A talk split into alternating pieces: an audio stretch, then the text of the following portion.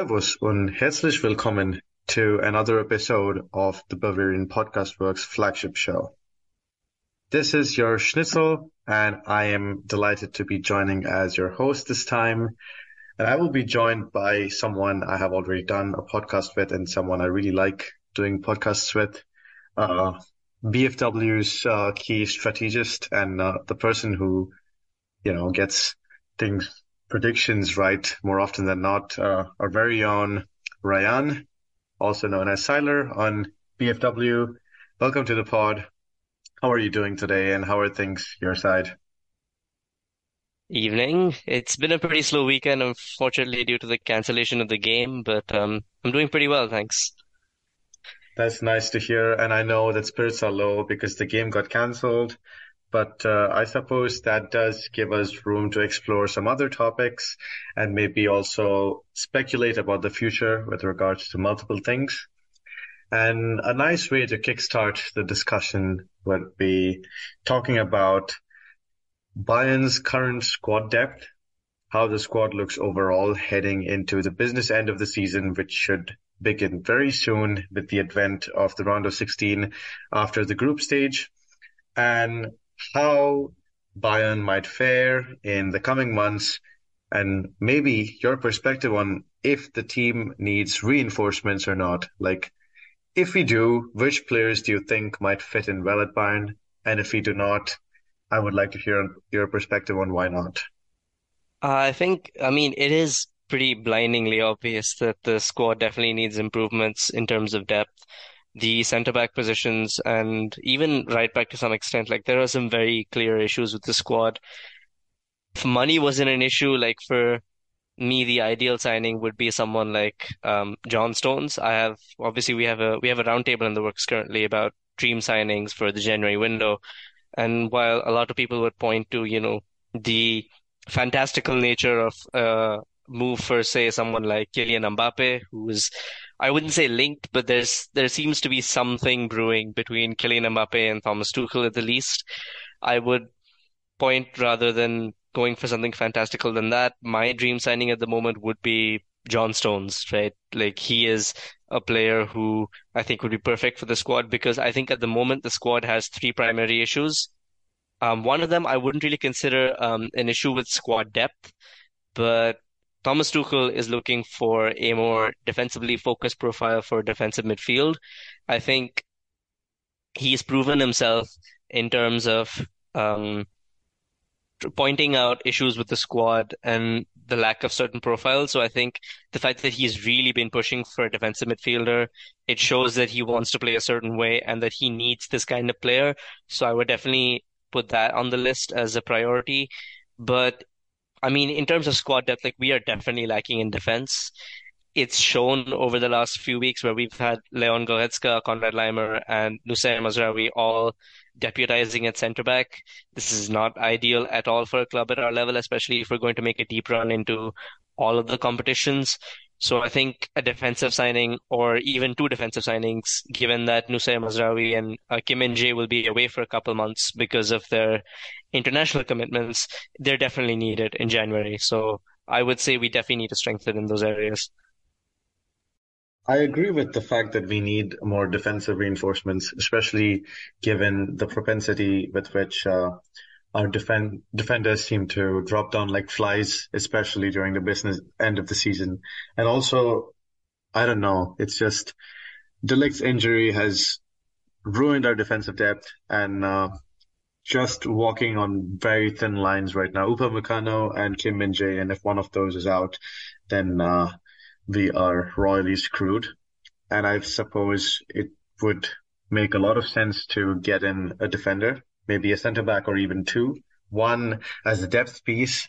So we had, uh, um, who was it? Oh my God. Uh, I keep forgetting the, the Dutch the Dutch player we signed last season as uh Daley Blind depth option. Yes, Daley Blind. Oh, thanks, thanks. Yeah, uh, I forgot completely about him. Uh, him and uh, like like a veteran presence that would uh, slot in if we need defensive depth, uh, but hopefully it doesn't come to that, and a quality centre back option so that you know we can rotate between three centre backs because right now I feel like we miss having a player like Benjamin Pavard with the versatility to play two or more positions, which was very, very useful for us in previous years. But right now, I don't think we have someone else. I don't think Leon Goretzka, for example, um, he, he, he does pretty decently in the games that he has played at centre back, but I don't think he is cut out for that role. And I don't think that would be a viable option, especially in the Champions League, for instance. So we do need centre backs, but, uh, a more interesting question is, uh, what do you think of the midfield situation? And do we really need a player like uh, João Palhinha still, or do you think that Tuchel could make do with the options he already has at his disposal? I think at the moment, Tuchel, we see this in the build-up patterns that Thomas Tuchel tends to prefer right now, is that we basically never progress the ball through the center at all. And I think that's down to the fact that he really does want a number six who can kind of play the safer passes and let Kimmich advance up the field. So I do think that we need someone like that. But I think we kind of have that already in Alexander Pavlovic because Pavlovic is showcasing a lot of the defensive qualities that Tuchel is looking for, as well as having quite uh, a wide passing range as well. He's got a surprisingly good pass on him for somebody who's not very experienced at the top level. So while I do think the signing of, say, João would be um, not 100% we need this player. It's not like a Harry Kane situation where we are clearly missing this profile. I do think that we need some sort, uh, some form of uh, uh a, a ceiling raiser more than anything, right? Because the the team definitely has a hole in the middle where Tuchel wants to play through the middle, but he can't because he doesn't have the profile that he wants. So I would still say we go for João Palhinha because he is a fantastic player, especially off the ball. I would say the one kind of thing that we're missing in midfield is that we don't really have uh, a player who's very strong off the ball. Uh, Leon Goretzka has his moments. The PSG games last season, he was very good, but he just seems to have no consistency with his off the ball performances. Uh, Joshua Kimmich is very weak off the ball. I'm sad to say that, but his positioning is not good enough. He tends to break shape a lot to press. And the same goes for Konrad Laimer. He's not a very defensive minded player when it comes to um, out of possession. He tends to just, you know, press and counter press, but he's not very um, akin to holding his position. So I would, I would still look for someone uh, almost like um, in 2013 when, or 2012, when Jupp had all these profiles in midfield, and yet he still forced Bayern to break their transfer record to sign Javi Martinez. And of course, that worked out really well for us. I think there are a lot of parallels to that time.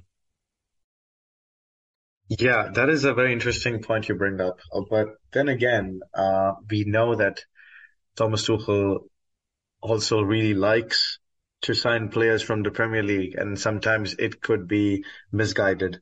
Like for instance, uh, he there was a there was a period when he really wanted uh, Mason Mount to join Bayern, and he was also looking to bring Calvin Phillips as well.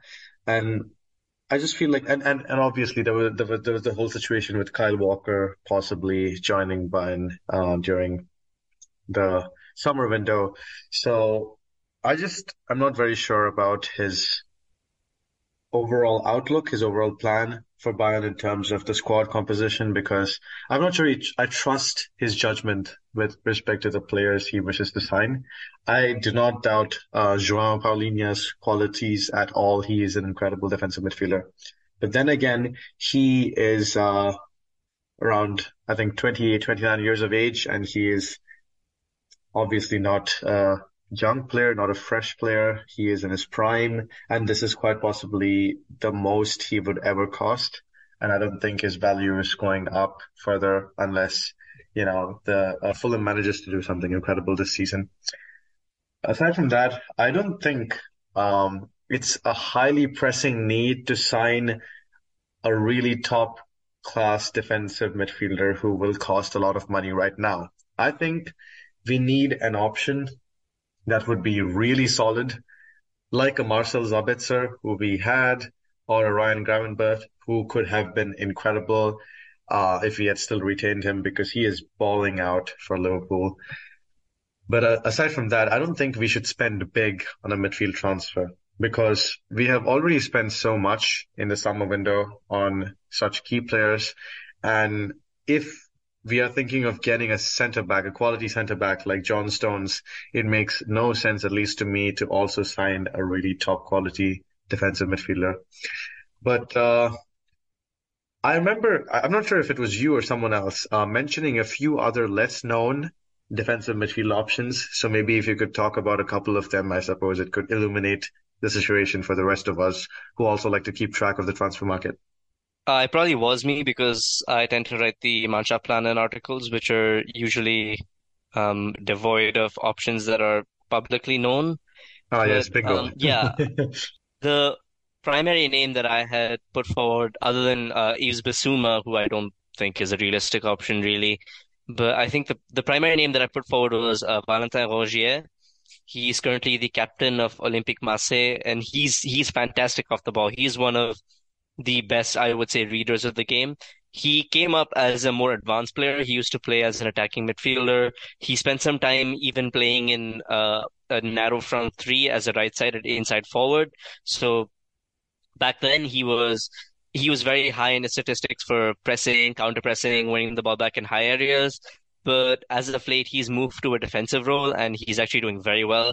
I think he would be the perfect player because he combines the sort of defensive resilience that we want from our um, our number six with a really good mind for the game on the ball. He's a very good deep playing playmaker. I wouldn't make the Thiago Alcantara comparison because I mean Thiago is just a he's another level of football altogether. Like he's done things with the football that I don't think I've seen anyone else ever do.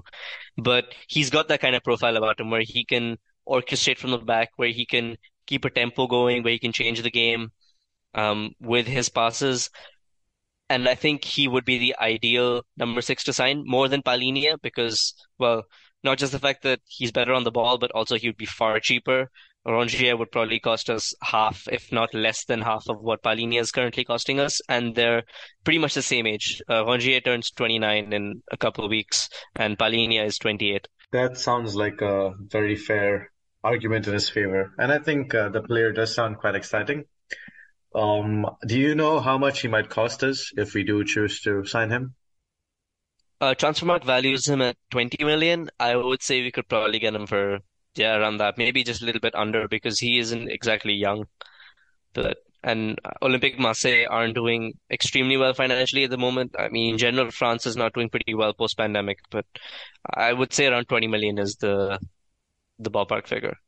That is actually an excellent deal. I think that would be a steal for a midfielder, especially if it's a quality midfielder, because we sort of need you know, more of those signings that go under the radar, that won't cost us a lot of money, but will make a huge impact.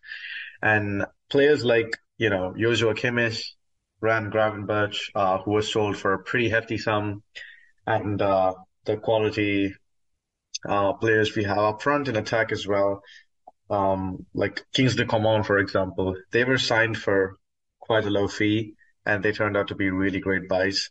And I love having a good mix of both sturdy signings like John Stones, like you mentioned, statement signings, and signings like Alphonso Davies or, you know, the rare type that go under the radar but prove us all wrong or pleasantly super right in a different direction and just impress everyone involved. And those kinds of signings are what I suppose give a lot of credibility to a board and to a scouting department and if this kind of a transfer goes through, I would be very impressed.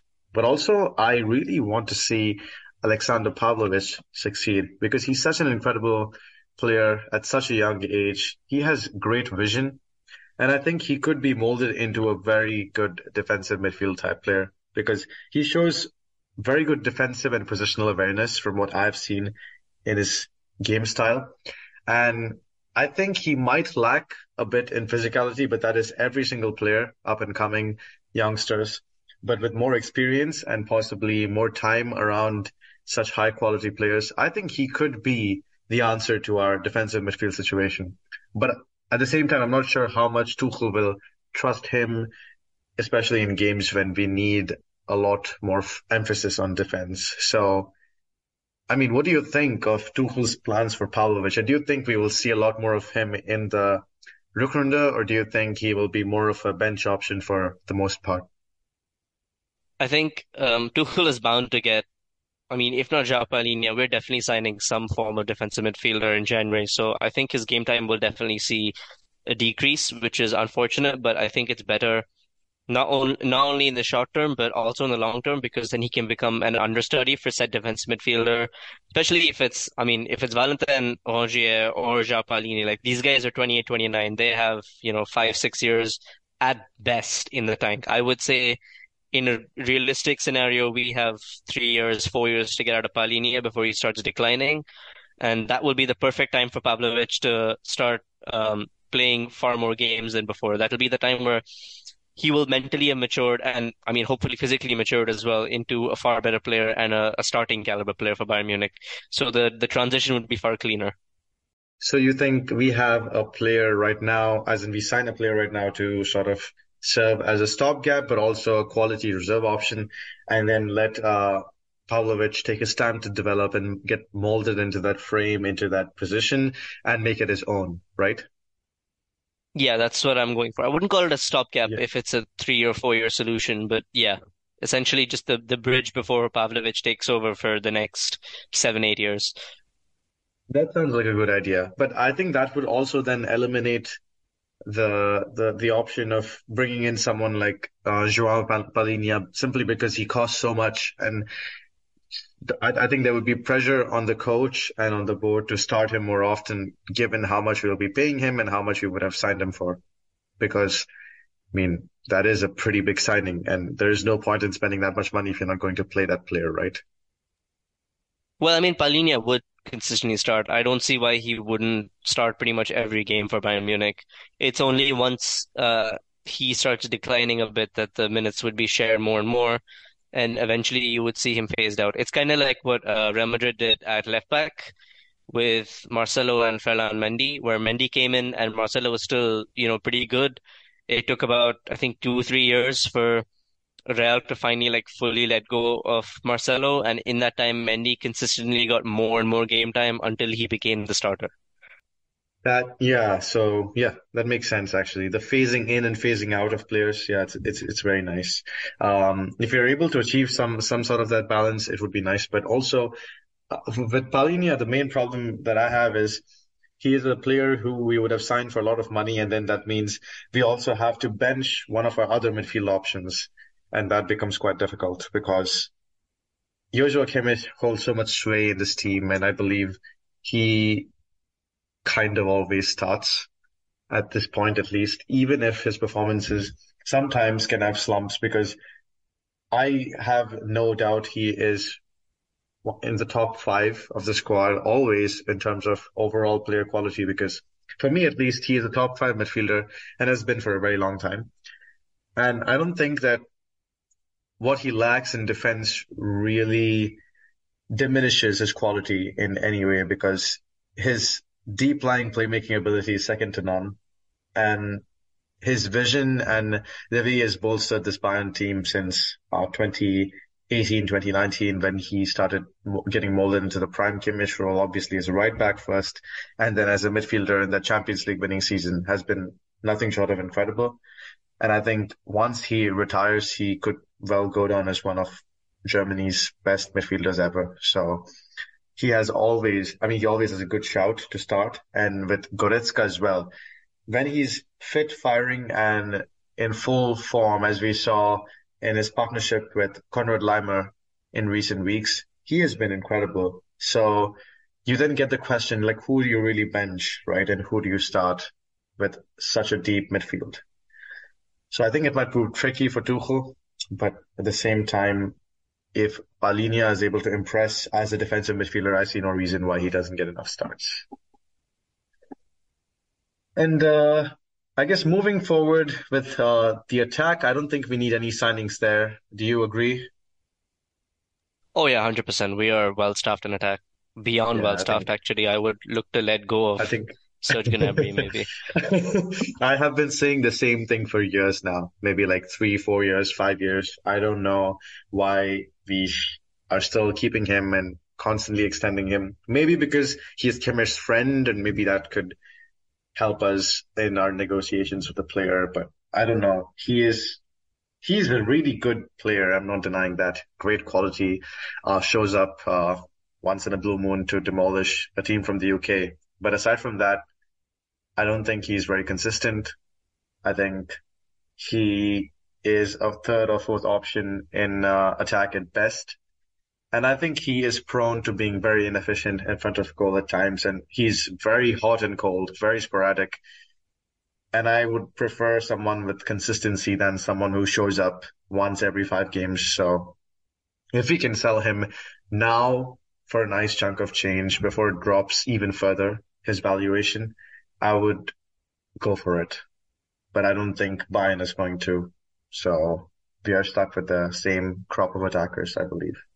And also because I think players like Matthew Stell, uh, or Matthew Tel, uh, would, uh, deserve more options, more chances in attack, especially as wingers or strikers, because he is an incredible player. And because of the wing depth, because of the attacking depth and quality that Bayern has, and Tuchel's, uh, I guess, safer approaches in most games, just playing the most experienced options up front, it denies these youngsters the opportunity to sort of impress. And having too many attackers could be detrimental in a way. So if we can sell Gnabry and get some nice money and probably reinvest that in a player like John Stones, I would be very happy with the winter window.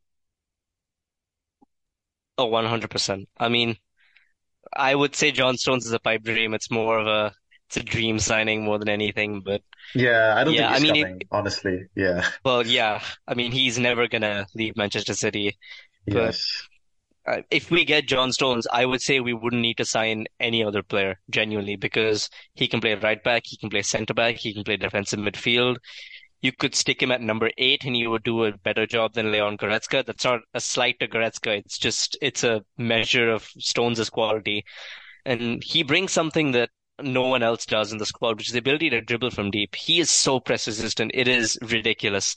It is actually useless trying to press John Stones. There are very few Yeah, players that you can say that about, but it is actually pointless trying to take the ball off him. No, no, no, I agree. And I think that is one of the key reasons why City have been so successful because they look so assured at the back, especially in build-up phases, that uh, he is probably the ideal Pep defender, a person who can be assured in defense while also being pivotal for distribution. That is the kind of defender that a- any team would like to have. And that is exactly why we signed De Ligt, I think. He offers all these qualities, but unfortunately he's injured, so we need someone to take that place. And I love Upamecano. He is awesome. Uh, he can be a dominant force, a force to be reckoned with. He can pocket any attacker on his day, but I am not sure I trust him completely when the stakes are high because he has cracked under pressure each and every time. And that worries me because if it's a game against, for example, Real Madrid and he is pitted against Jude Bellingham, I am not sure I'm taking Upamecano in that duel. So this is not a slight in any way to Upamecano's quality or how much he can influence games as a centre back. It's just I'm not sure I would put all my cards on him. You know, I would love to have a centre back with more experience and someone who could rise to the occasion and be that X factor, that difference maker. And John Stones, for me at least, is more of that kind of player than Upa is. And with that, I guess uh, we can move on to the next topic, which would probably be more spicy, but also something we have had discussed in so many pods in the past. But let me just phrase the question this way. We have seen Tuchel's Bayern for almost, I guess, uh, eight, nine months now. We started at March and it's still going. I wouldn't say going strong, but it's going. What do you think of Tuchel's Bayern? Are they really improving? Or are we seeing the exact same problems occur again and again to the point where you start to question if the coach is really doing anything to improve the team? Well, I think I've had quite a public, um, how do I say this? I've had quite a publicized, um, opinion of Thomas Tuchel, uh, whether on the podcast or in articles. Prior to, I would say, the last month or so, I was probably the most vocal advocate of Tuchel out, other than maybe um, I Need No Name. I just did not get what he was doing at all. It seemed like the team was completely directionless. But I would say in the last month or so, I mean, I released the, uh, I published the two film room articles, the lengthy ones that basically broke down the differences between Nagelsmann and Tuchel's play, which was a very difficult article for me to write because, I mean, I was essentially for, for 4,000 words, I was essentially explaining why my favorite manager of all time is completely wrong and why this manager that I don't really like is doing things better. But that, that, that's what it was. And I have to say that despite the fact that Thomas Tuchel's Bayern is not as pretty as Nagelsmann's Bayern, they're not as dominant as Nagelsmann's Bayern. What I will say is they're getting results. And statistically, they are better than Nagelsmann's Bayern. They're conceding less per game and they're scoring more per game. They're creating more per game. And the quality of shots, the quality of chances conceded, all of the all of these statistics have seen an uptick. So I have to say Tuchel's Bayern definitely look better than Nagelsmann's Bayern did at times, but I would still say that he has a long way to go because when Nagelsmann's Bayern were in gear, they were undoubtedly the best team in all of Europe, and I don't think we can say the same about Tuchel. I tend to agree. I think I have also been very vocal about my disdain for Tuchel's Bayern, especially in terms of what he has achieved so far and the fact that we seem to be dropping out of every competition that we're in contention for, uh, except for the Bundesliga last season, which I would argue was more of Nagelsmann's work than Tuchel's because uh, the, the the end of the season was more a Dortmund bottle job than a Tuchel, you know, smashing victory. So not very convinced overall as Tuchel's uh, credentials don't seem to be uh, the theme here at Bayern, especially with how they are not dominating opposition, how we are having problems with scoring, how the defense isn't looking amazing, and the midfield is totally chaotic. But I did have a discussion with Annie Donne, and it was very heated as it usually is, and we spoke about a lot of topics, and we covered Nagelsmann's Bayern versus Tuchel's Bayern and a bunch of other topics. And I did mention that I am seeing results under Tuchel's Bayern. I am seeing some improvements, some forms of rotation, and just a hint of an idea every now and then. So I feel like the team can get better. It is improving, but I'm also not very optimistic about the team winning a lot of trophies. I think the Bundesliga is very doable, especially given I know Leverkusen is having an incredible season, but I'm I will be amazed if they manage to keep this pace for the rest of the season because I think they will drop points eventually, and I think that is when Bayern will capitalize. But with respect to competitions like the Champions League, which is basically the only other competition we're in because we're already out of the Pokal, not very optimistic simply because I'm not sure how well this tactic might fare against better opposition that might just exploit the defense. And I'm not sure I see a clear semblance of an idea or a pattern with Tuchel's Bayern. Like I do not see a tactic, a strategy. I don't know what he's trying to do. And, uh, that kind of worries me because without a clear philosophy, without a guide to the rest of the team, it can be quite troublesome. It can be a struggle. I thought Nagelsmann's Bayern was incredible till the day he got sacked. I was very unhappy with his firing. Everyone knows this. I keep arguing in his favor and for good reason. It was very unfair what happened and he was in contention for all three trophies till the time he got sacked and the entire season got jeopardized as we all know. But right now, I think it will also be an unfair comparison to sort of compare Nagelsmann's Germany to Tuchel's Bayern because he is also very limited by the quality of players he has. And there are no two ways of putting this. He does not have good striker options. The defense isn't great. He has to keep experimenting with new players to sort of try and create or concoct the ideal 11, while Tuchel has one of the world's best squads handed over to him, and he seems to not have an easy time with getting the best out of them. So I think I can say that to summarize, I see some improvements, I see some hope, but I'm not sure that hope is enough to win Bayern the Champions League. I'm not sure this quality can get Bayern a win on aggregate against a team of Real Madrid's caliber or Manchester City or even Liverpool, but thankfully they're not in the Champions League. Uh, sorry, Tom.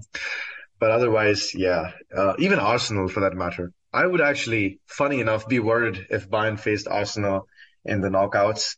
They won't, thankfully, because Arsenal finished first.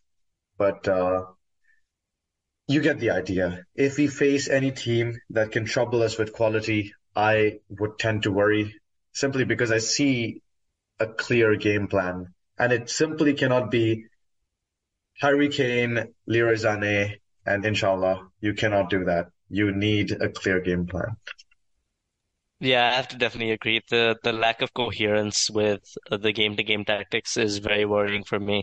And I will say Arsenal would definitely beat us. Like there's I don't have any doubts in my mind about that. Arsenal would definitely beat us, which is very worrying because under Nagelsmann's under Nagelsmann's Bayern, there was no team in Europe that I would ever turn to and say, yeah, they're going to beat us. Even even Manchester City, when we got drawn against him initially, I remember having zero doubt in my mind that we would win that game. I It know, was funny enough. only Yeah, yeah. after Nagelsmann got axed. And that was when my friends were like, "Oh, what were you saying? Zero doubt in your mind and everything." I, what can I say? I mean, the code changed. I I agree completely. Yes, yeah. I was uh not very happy either. Yeah.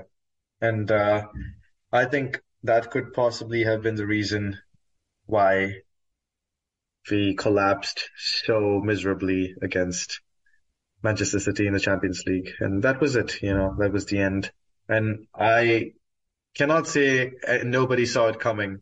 I think we all saw it from a mile away.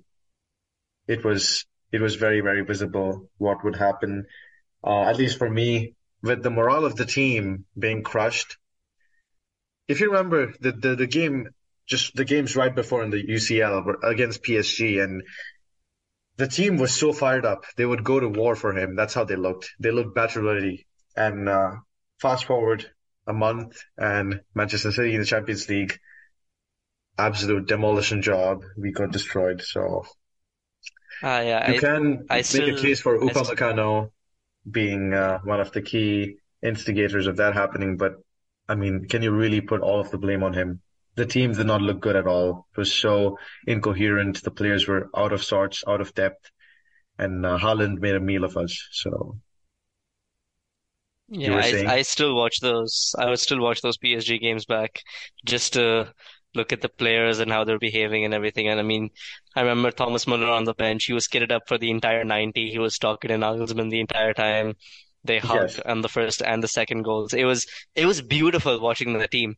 It gen it very, genuinely felt like they would kill themselves for an Nagelsmann, and it was amazing. yeah, agreed. They were in very good spirits till the point the coach got fired, which was really annoying.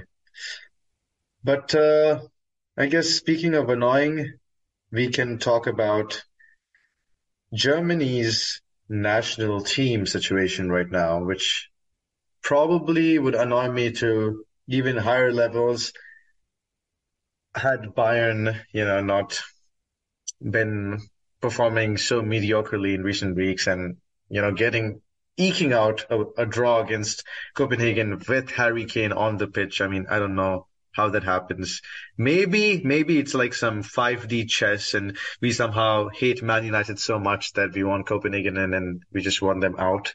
Like we we we don't want anything to do with that English club. But uh, I think the odds are more likely that we just couldn't get anything past Copenhagen because the attack was terrible, and also the rest of the game plan just went uh, just went out of the window. You know, just try and not concede was the game plan for most of the game. And if it had not been for a couple of Neuer's saves, which were spellbinding, which were incredible, by the way, we would have lost.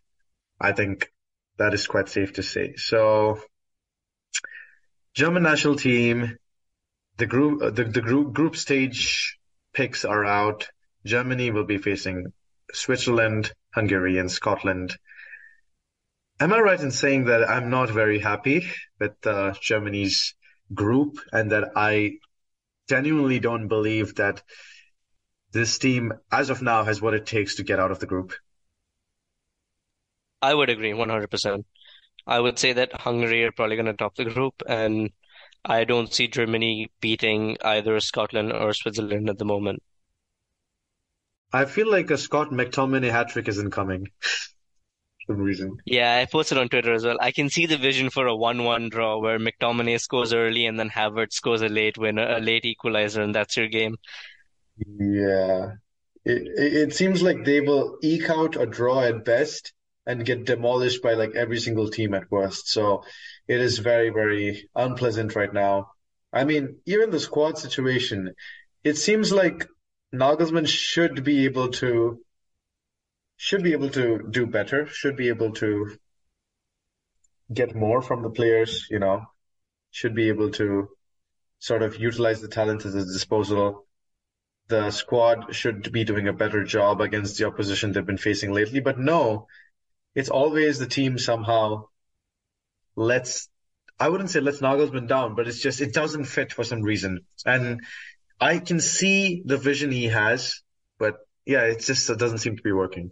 Uh, but anyways, I think uh, we can take a break right now because the pod is going to end. We will see you guys after a short break and we will continue on this heated topic soon.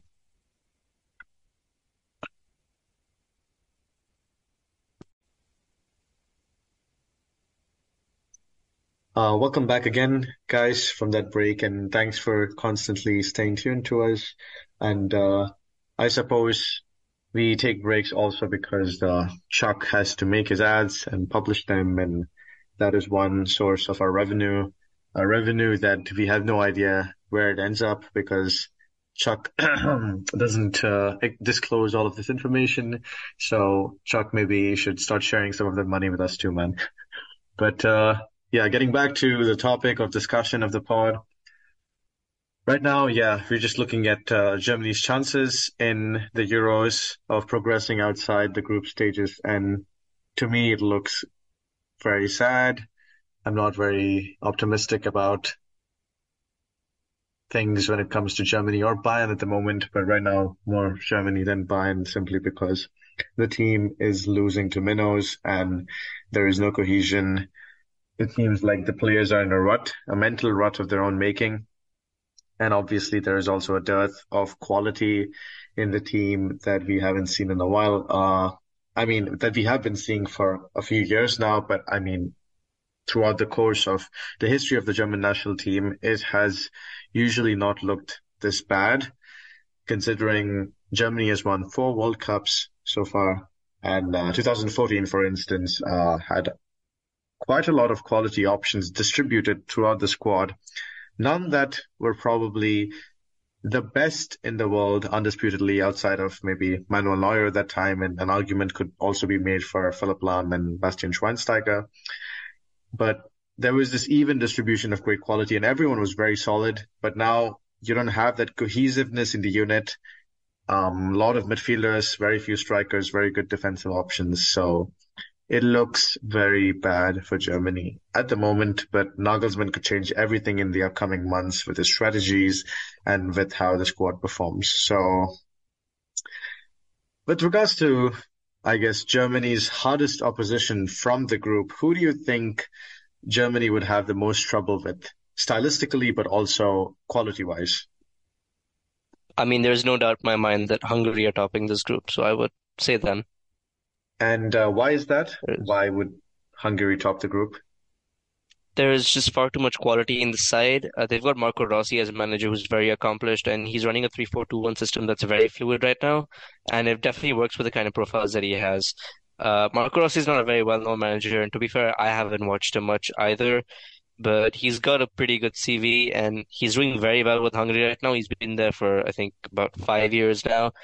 He's doing very well with them.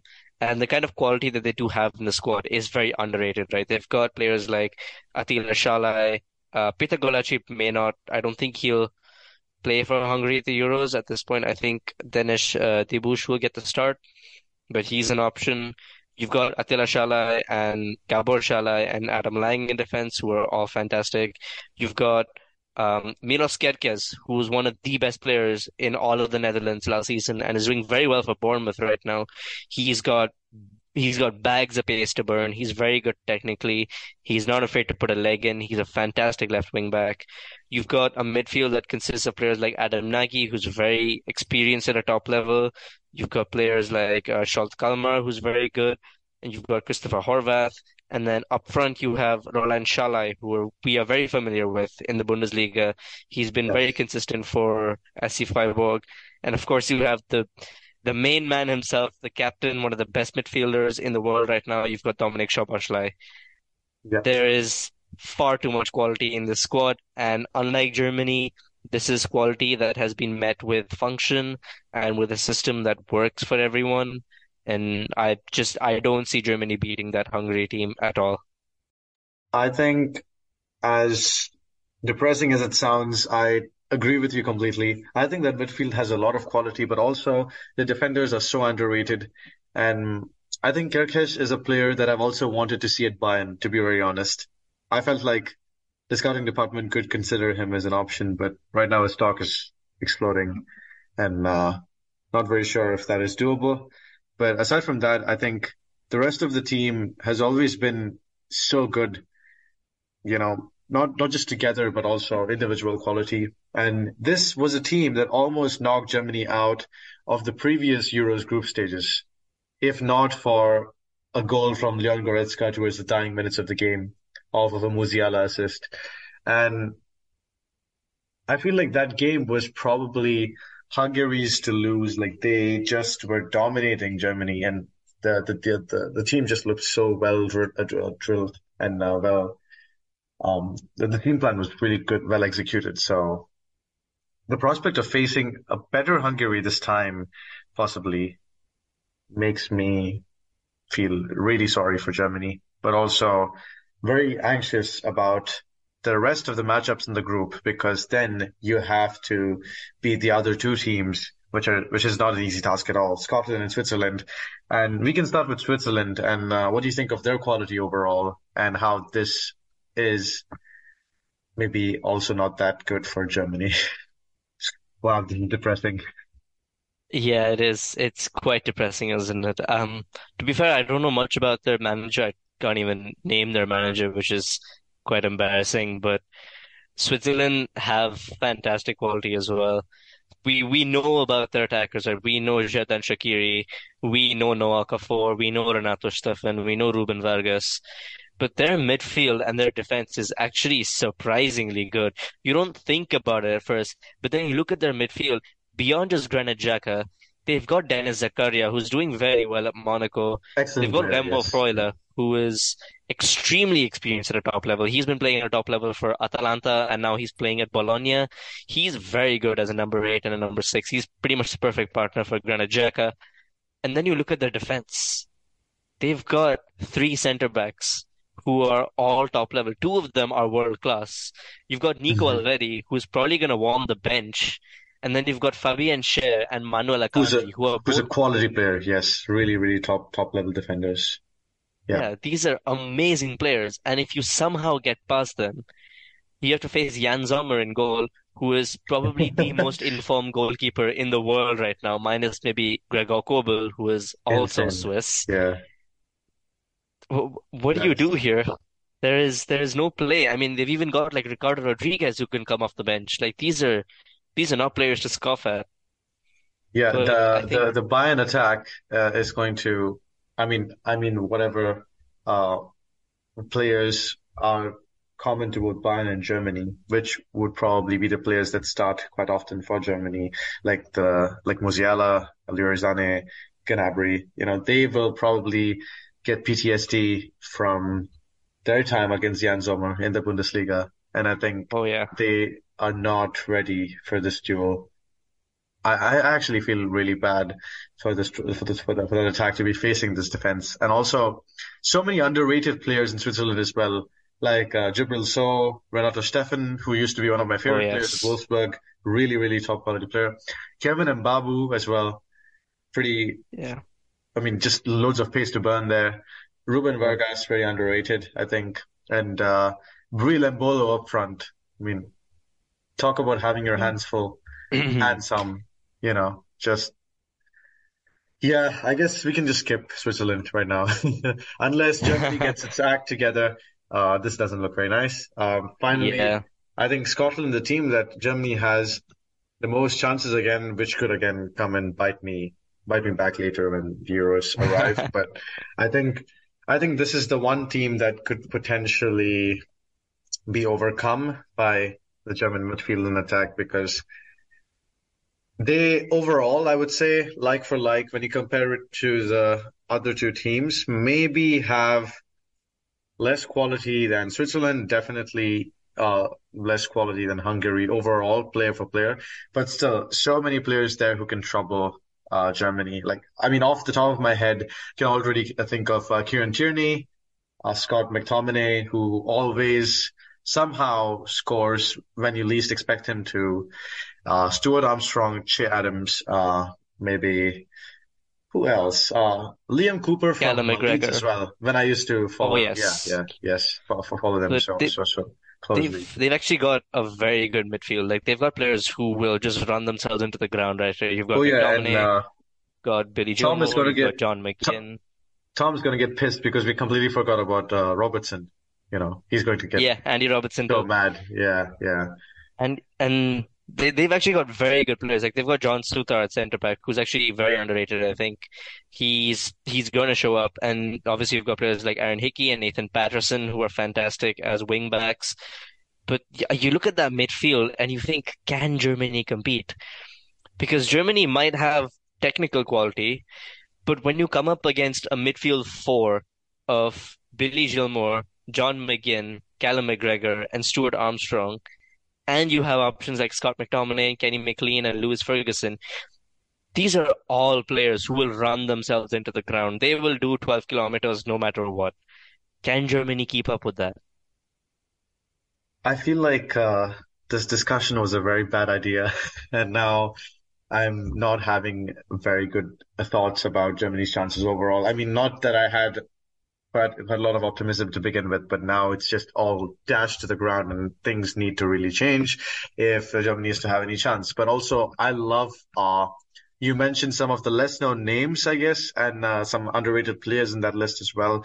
I think, for example, Elliot uh, Anderson has been incredible. Uh, very, very, very good player. Um, Newcastle is, I mean, he's one of their key players, and also um, some some really top level players like Andrew Robertson there, who I did not mention, but also I guess Aaron Hickey. We were so close to signing him, right? I'm pretty sure he was almost going to be signed by Bayern, and then he wasn't, He if may have been on the right. list. I Yeah, I don't yeah. remember correctly, but he may have been on the list. Yeah.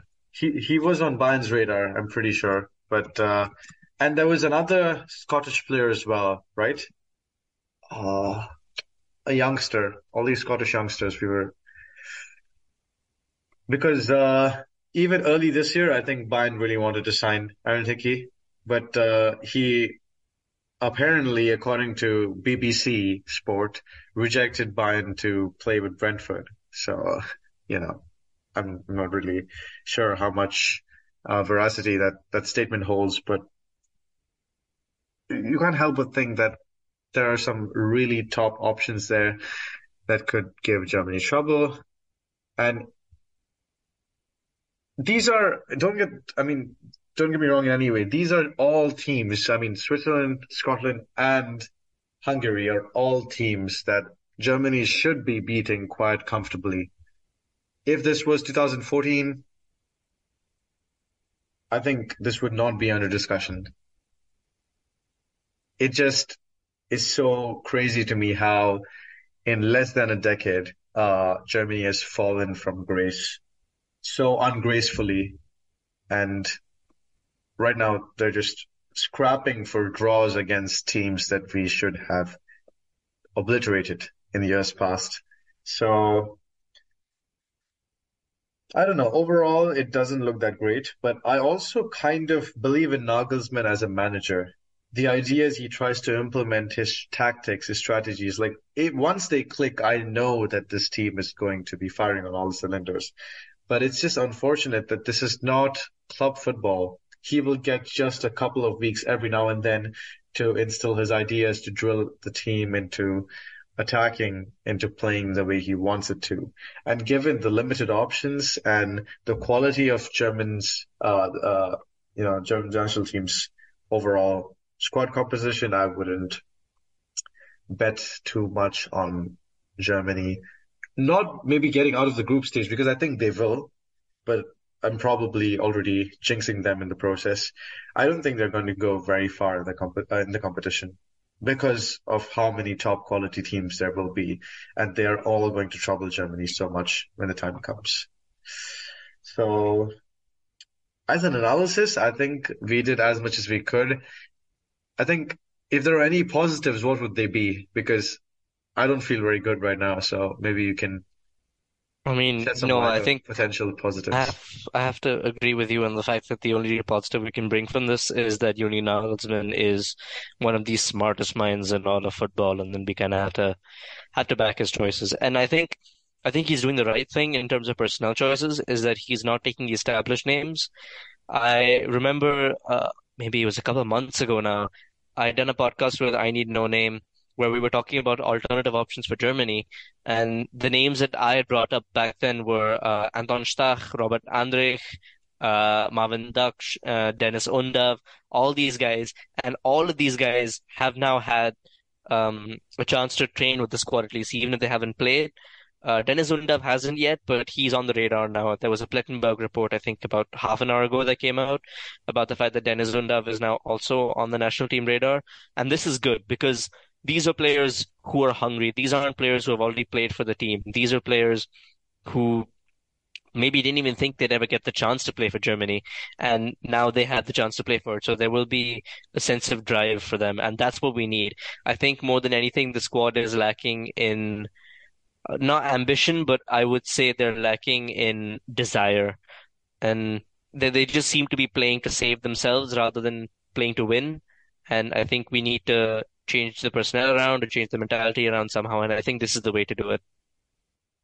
Yeah, I agree. I agree about, you know, not playing as a team, but also not playing to win. Like they don't have the same sort of motivation, the the the grit that we have seen in years past. And I can't, oh, excuse me for that. Uh, dust allergy, uh, allergies can really kill. Uh, anyways, uh, yeah, as I was saying, the team doesn't look like it has a clear direction in terms of just winning games, just going in there and performing. And I feel like a lack of leadership is also a problem with the German national team. There is no clear vocal voice right now, especially given Thomas Müller is not taking the pitch quite as often as he used to. And uh, we lack model sort of players who can guide the team and just push them in all phases of the pitch. I know Joshua Kimmich shouts a lot, but aside from that, I think, for example, in the attack, we need someone who can instill that passion in the team. We need mentality monsters. And I hate to say this, but I think the mentality of several German national team players is very fragile.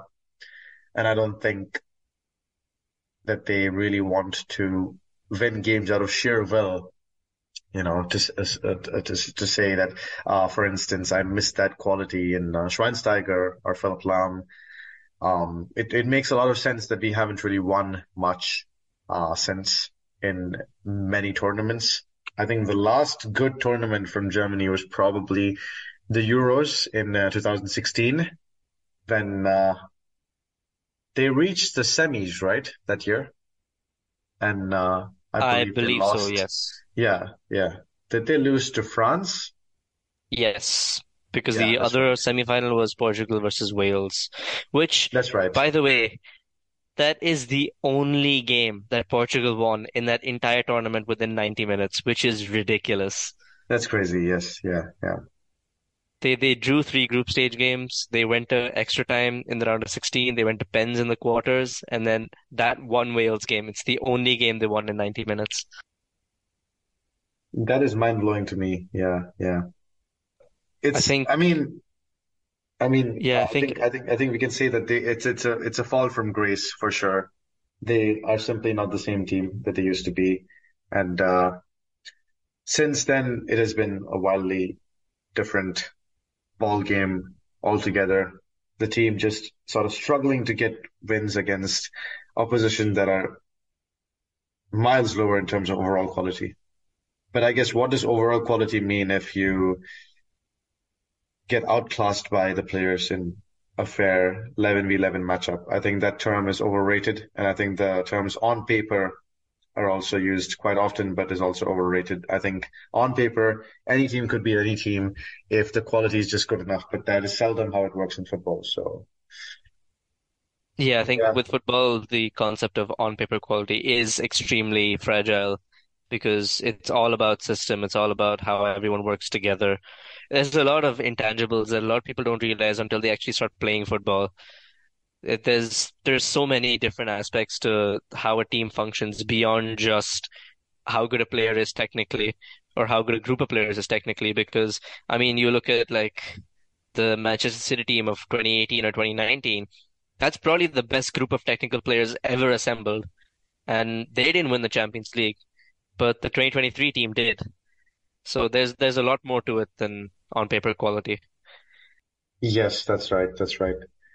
I think, uh, yeah, I think we can probably agree that it is going to be a challenge, but also in an attempt to not be super depressed about this and to probably take home something generally hopeful as well from the entire situation. Things could always change with uh, Nagelsmann at the helm. And again, with Tuchel, like I always say, I also think he can still turn things around before it's too late. He still has the opportunities. He still has the chances. I think the man can do it. I think he has the squad and the tools in, at his disposal to achieve great things at Bayern. And I really hope he does because time is running out and he has to start showing results. So yeah, that is my take home message from here. And uh, aside from that, I think that this is probably going to be a turbulent year for Bayern fans, given we're already out of one competition and Leverkusen is playing so excellently. But if anything can redeem us from this rut, that is a Champions League win. And despite everything we said about Tuchel, he has won the Champions League before. The man knows what it feels like to win the trophy. So this is the best we can hope for right now because I don't think there are options in the market that can replace him and be a significant increase in quality because the only other option that could do that is hired by the German national team. So not not that great of a situation in the market either, but uh, this is my overall outlook. Uh, what do you think? I guess before we conclude the pod. I very much have to agree, and I actually really like the way the the stuff is moving right now. More than uh, Thomas Tuchel, the one thing that I'm, the one staff member I'm very happy with is Christoph Freund because he's so important for youth development as well as our transfers. I think Freund brings a level of just consistency and brilliance with his talent ID that I think if you combine that with Tuchel's very concrete needs and desires, that can create a crystal a crystallized squad of players with very clear profiles, very clear roles. And I think I think our squad planning is in the best place that it's ever been. Um, well, not ever been, but it's in the best place it's been since Matthias Sammer left. Oh, I love the sound of that. Uh, finally, something really positive. I'm very happy to end the pod in this fashion. Before I spiral back into fears of Bayern collapsing in all competitions, thank you so much, everyone, for listening. Uh, feel free to like, rate, share, subscribe up to us on any and all podcasting platforms of your choice, be it Spotify, Apple Podcasts, Google Podcasts, Megaphone, whatever you use to listen to us. And feel free to check out our articles on Bavarian Football Works because we have some really nice content in there. And Rayyan is also coming up with a spicy roundtable very soon, so stay tuned for that. And uh, we will constantly bring you as many opinion pieces and as many articles to also show our viewpoints on various things as possible. So stay tuned and keep the feedback coming. We really love to hear what you think. Thank you so much, Rayyan, for joining me. It was a pleasure doing the pod with you and uh, hearing your insights. I hope we get to do this very soon. Uh, again, thanks a lot for everyone who listened. Vielen Dank und auf Wiedersehen.